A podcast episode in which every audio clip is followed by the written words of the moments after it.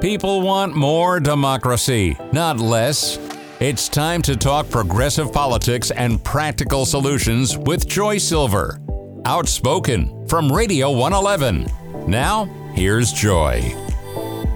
Today, we have a big subject saving democracy and the world. A woman's work is never done. Dr. Regina Lark is the owner of A Clear Path LLC, a declutter, organize, move management company based in Los Angeles. She is also an author and speaker, and she also likes to make up goofy songs about clutter. Dr. Regina Lark, may I say hello and thank you for being our guest today? Hello, and thank you for letting me be your guest today. Well, I really appreciate it. I know you wrote a book along with Judith Kolberg, and that book is called Emotional Labor why a woman's work is never done and what to do about it.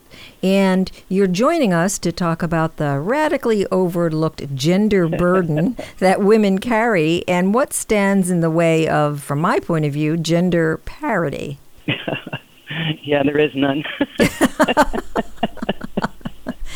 Would you define emotional labor for us and for our listeners? Sure. Okay.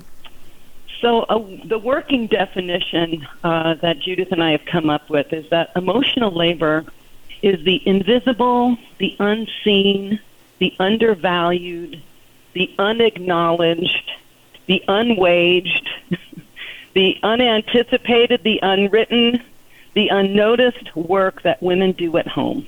Undervalued, yet it's highly valued. Without emotional labor, I think we would not have a humanity. We need to have the caring and the consciousness about who's doing what and and are the people that we live with are they happy? Do they are their needs met? Are they content? I mean all of that is relevant of course to to our lives. And yet all of that work tends to more often than not fall on the shoulders of women and for a lot of women it just feels like this huge weight of a burden and they can't see their way out of it. So you're you are defining emotional labor and you're talking about how women take on most of this work and do you parallel it to physical labor? Sure. It's um it's both physical and emotional. Mm-hmm. Uh, the work of the household. So when we think of household management, what is household management? It is everything from the physical parts of the management. It's cooking, it's shopping, it's decluttering, it's clearing, it's organizing, straightening up, laundry, all of that work that's involved. And then all of the noticing, the anticipating, the what I had mentioned earlier, making sure everyone's needs are met because it contributes and attributes to a, um, a functioning household. When I researched this a bit, and I see uh, Hochschild talk, started to talk about mm-hmm. some of this in 1983, and it seemed like there was a lot of conversation about this in the workplace, and they didn't really take it over to um, partnerships or marriages or mm-hmm. families or anything at home. Uh, would, would you like to talk about that a little bit? Sure. Arlie Hochschild, sociologist in the 1980s, wrote a book called The Managed Heart, and she interviewed food servers and flight attendants. Oh, wow. Talk about what that, you know, the, and look at that today. I mean, oh my gosh, Joy. The weight and volume of emotional labor in these two professions alone in this still COVID era that we're living in is tremendously challenging and difficult. Mm-hmm. But yeah, Hochschild had her work situated in the paid workplace, and flight attendants and food servers are rewarded by their ability to provide the emotional labor for their customers. Mm-hmm. What feminist bloggers, historians, scholars, sociologists, and others through the late 90s and into 2000s have looked at, they've, they've taken this idea of emotional labor and they just exploded it to look at all work that is involved when one has to one's expected to put on a happy face put their needs behind others and and we see this really really play out in a very big way in the in the modern household And, and in the modern household, and I think more examples of this seem to have come up during the lockdown of COVID and the mm. child care. Care to comment on some of that? Sure. When the shutdown, so I've been doing research on this for about three years prior to the pandemic. And when we shut down in April and March of 2020, my one of my very first thoughts was this: Wow, I wonder if the invisible will now become visible. Mm-hmm. I wondered if all of this invisible work and the invisible work of emotional labor outside of the physical, the invisible work away from the physical, has a lot to do with noticing and anticipating everything that has to happen. So when corporate America went into the living rooms, kitchens, couches, you know, bathrooms of, of the modern home, I was just, I was very excited to see what this would look like because the other adult in the household, I, I try not to be sexist when I think about this. I know that there are a lot of good guys out there that do carry the weight of emotional labor, but my research tells me it's not statistically significant. Right. So when all of the adults were home during COVID, I was sure that the invisible would become visible and you could have knocked me over with a feather. It just didn't materialize. And how do we know this? So we shut down in March of 2020. By October, November of 2020, economists tell us that we just ushered in what they called a shecession. Hmm. Nicole Mason is a, a brilliant economist and thought leader, and I don't have all of her credentials in front of me, but, but she coined the term shecession. And a shecession is where we see the economy go down in female dominated pursuits. So during a regular recession, building starts, construction, those are the ones that they, they happen to be male dominated, but those are the ones that are usually hard hit during economic turndowns. During the pandemic, teaching, social work, older adult care, child care, you know, all of those are female dominated industries and all of those had workers that, that shut down. And we saw well over 2 million women leave the paid professional workplace to do the caregiving at home because the other adult was not stepping up. Right. And, you know, I, this, this, that you think yeah. that, the, the, complications in marriages and partnerships, um, I think it, it's exasperated, not exasperated, well, it is exasperating actually, but it's made worse by this assumption and the definition of what it means to be a woman, regardless mm-hmm. of, of ethnicity or class or culture. And it, it's all complicated by this issue. And in a lot of ways, from my point of view, it's hindering the advancement of humanity when only one sure. ha- when half the population is responsible actually having feelings. I, you're, you're right. I mean, I, I, you know, I'm a uh, an out and proud lesbian without children, and so there's a section in the book. What does a out and proud lesbian without kids know about this topic? Because so much of the topic lands on the shoulders of um, cisgender women, professional women, and this idea again of women's work. A couple of things I want to say about that. So I think of this in a very universal way. If you say anywhere around the globe the term woman's work, mm. I bet everybody will have a very clear idea of what the hell that means. Hmm. Anywhere around the globe, you say the term men's work, oh my gosh, it's so many things. Right. Women's work, the answer will be something that has to do with the home. Or caretaking of some of some uh, kind. Yeah, something that has to do mm-hmm. with caregiving, the home. You say men's work, and it's it's completely external to mm-hmm. that. Mm-hmm. It has nothing to do with the home. And right there, and and again, the work of the household. The only really the only time it really requires a vagina is childbirth, maybe breastfeeding. Other than that, the work is up for grabs. It's just work. don't know why it's called. Well, I do know why it's called women's work. But Right. work. That's tough. Wh- I do want to ask you what we could do about that, but before I get to that place with you, I am compelled to share my story of my trip to Moscow in the early 90s when, oh, everybody thought, you know, there was going to be a new Russia now that the, there was the dissolution of the USSR. And in um, Moscow at that time, and I was traveling back and forth there to establish some women's medical clinics, actually.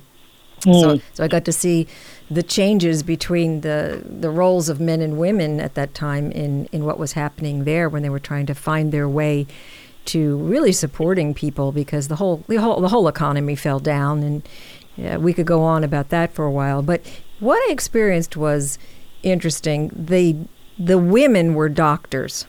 They were super educated and they were doctors. And goes to the caretaking aspect of what people see as the medical profession, where these doctors were expected to take care of people, but they did not make as much money as the men who drove taxi cabs. Mm-hmm. And the taxi cab drivers made way more money than the women, the women physicians. And most of the physicians were women, interestingly enough. And so even there, the dichotomy goes on. It might not look that way in the United States, but the fact that the medical profession and healthcare was part of the healthcare profession, it was a caretaking situation in which women made less money, even though they were more educated than maybe the taxi cab drivers were. So it, it really does fit in worldwide, I think, with the Sure. idea of caretaking. That's a very, very good example because it really speaks to how culturally, you know, we can look at this globally. The primary wage earner is different than the primary caregiver. Yeah. And and so because the primary wage earner is seen as a, a male domain, they're the ones that have to earn the higher wage because they're the wage earner. They're Right. the primary you know, they're the bread baker. They're the bread winner instead of the bread baker, you know. I like that dichotomy there. That's really incredible. I want to remind our listeners that you are listening to Outspoken, and we are speaking today with Dr. Regina Lark, author of Emotional Labor Why a Woman's Work is Never Done and What to Do About It. And I'd like to pause our conversation for a moment and tell you about something very special. Our podcast today is made possible by the generous support of My Little Flower Shop in Palm Springs. They are the premier full service floral and event design studio in our beautiful desert cities. The staff has more than 50 years of experience designing, planning, and executing one of a kind, high profile social, corporate, and charity benefit special events. That experience includes the Academy Awards and presidential inaugurations. So, whether you are planning a wedding, a birthday, showers, or anniversary parties, or you're organizing a big banquet, My Little Flower Shop uses only the finest flowers and will help you celebrate in style. Everyday arrangements, wedding bouquets, centerpieces, and amazing unique designs. Call My Little Flower Shop Open daily, 9 to 5. The phone number is 760 778 7111. That's 760 778 7111. And visit them online for visual inspiration, mylittleflowershop.com at 861 North Palm Canyon in Palm Springs. They're open for delivery and an official sponsor of Outspoken. And we are back with Dr. Regina Lark, author of Emotional Labor.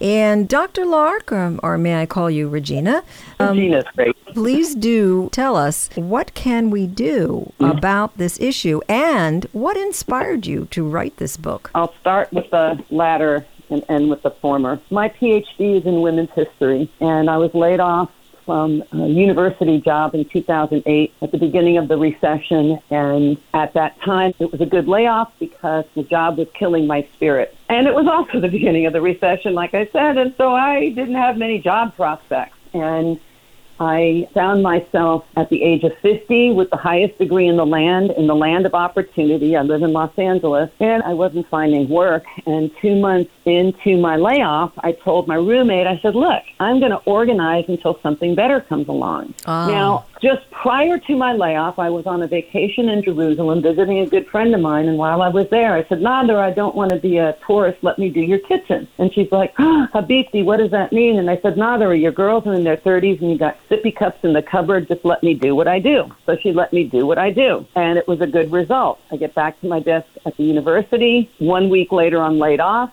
two months later into my layoff, I'm thinking, oh my goodness, I'm going to start an organizing company, I guess. And that was 13 years ago. And I never looked back. I was going to do it until something better came along, but nothing did.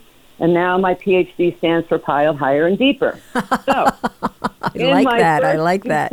in my first few weeks organizing, I'm sitting on the floor with my clients and we're going through their stuff and they've got a lot of stuff and they're demoralized by the stuff and they feel awful that they can't, don't have a handle on the stuff. And I heard more and more smart, professional, high wage earning women tell me about their failures as housewife and mother because they couldn't do this. And I'm like, well, wait a minute. And I actually said this to Sylvia at the time we were sitting on the floor. I said, Sylvia, just because you have a vagina doesn't mean to the man are born. And I gave her what I knew to be History 101, Women's History 101. Mm-hmm. And I and we talked a lot about these prescribed ideas of what it means to be female. Mm-hmm. And and and it, it was she was so grateful that it wasn't something she should know how to do. Right. It's something that has to be done. It's work that has to be done, but it doesn't have to be done by the female in the household. Mm-hmm. I just, it just doesn't. So, what are the solutions? There's a section of the book called The Emotional Labor Life Cycle, and I ask new veteran couples, you know, if you're just starting out or if you've been at it for a while, to look at the emotional labor life cycle and see where you are at. If you're just starting out in a new relationship, begin to acknowledge who is going to remember that first kiss, that first date. Who's going to be the keeper of the emotional information that's going to evolve as you evolve as a couple? Mm-hmm. And you have to talk about it. You have to be able to anticipate what's coming up, talk about what's coming up. How are you going to divide and conquer? And it's not necessarily dividing household labor by what you're good at because women are better at it hands down. right? Because that's how we're raised. We're raised to notice what needs to be done. Uh-huh.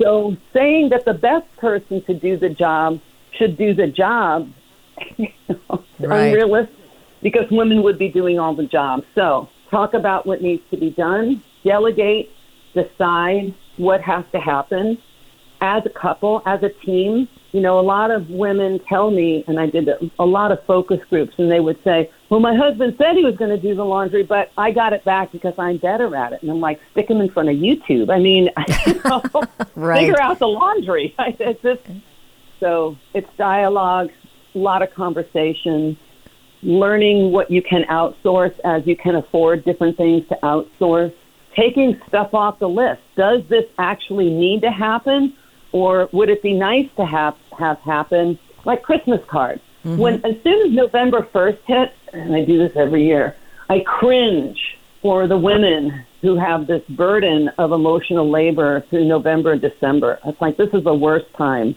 Mm-hmm. I know that there's a lot of love and brightness and cheeriness and cultural messages about family togetherness and all of that and making people happy. And of course, we love to do that. But my gosh. You know? Well, it sounds So- it sounds to me like you're a proponent of the personal is political. Would I be correct? Absolutely. oh my gosh. All right. You nailed it. How how do how do women and you know what you're talking about is the individual and this is the awakening and awareness you were able to engage with with your friend. I think you said her name was Sylvia. You were able to talk about this on an individual level, make, letting her Mm-hmm. know that this was not a personal issue, but instead was the institutionalization of the definition of womanhood in our culture. You bet. During one of the focus groups, one of the women said, "You know, I didn't know this was going to turn into a bitch session." and I said, "Hey, hey, hey!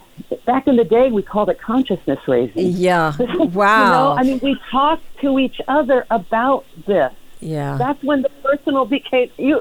You nailed it, Joy. That's how the personal became political. We talked about it. Yes, that's what made it so. And and the realization. And I think we can take that further along to all of the identified challenges that people go through and this includes men and people who are they and non-binary people. And i mean it, the the idea and um, i actually was having a discussion before we started to record about people pulling themselves up by their bootstraps makes it sound like it's the the challenge is only that individual's challenge rather than the institutionalization of non-opportunities based on um, birth or other genetic issues or you know class culture ethnicity Right. gender all of that and i think that is where people who don't see us working for the common good want to keep people in thinking that it's all about them. I mean, they've taken the thing that happened with women and telling them if you don't like the things you're doing in the home, then it's because there's something wrong with you. And if you can't right, work right. and take care of the kids and take care of the husband, and I mean, if you can't do all of what you're calling emotional labor,